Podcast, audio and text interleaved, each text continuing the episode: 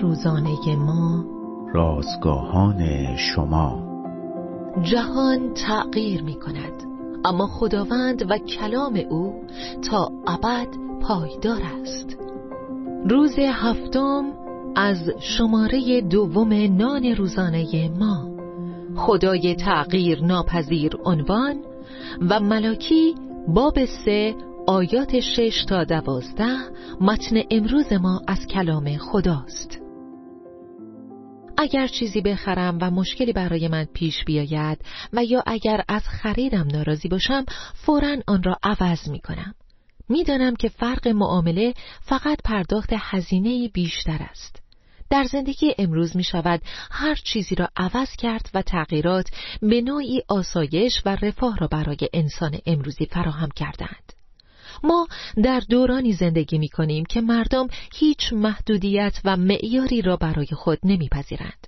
خود محوری امری شایع است و تمام قوانین اخلاقی را که برای حفظ جامعه وجود داشت زیر پا می‌گذارد. فرهنگ امروزی به آزادی خود میبالد که نتیجه آن اسارت در گناه است اما خدایی وجود دارد که همه چیز در نزد او مطلق است و ارزش خود را از دست نمی‌دهد. برای این خداوند یک تومان هم یک تومان است. درست درست است و غلط غلط. او در ملاکی سه شش می‌گوید من یهوه می باشم و تبدیل نمیپذیرم. این مسئله قوت بخش زندگی روحانی ما ایمانداران است. ما درک آن در برابر مشکلات قوت قلب پیدا می کنیم و نسبت به وعده های خداوند اطمینان میابیم.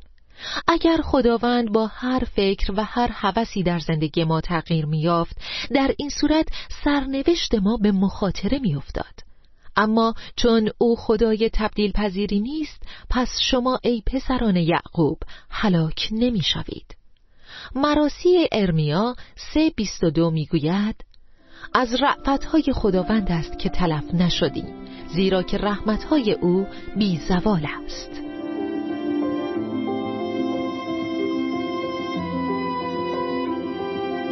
کلیه حقوق متن این اثر متعلق به انتشارات جهان ادبیات مسیحی است.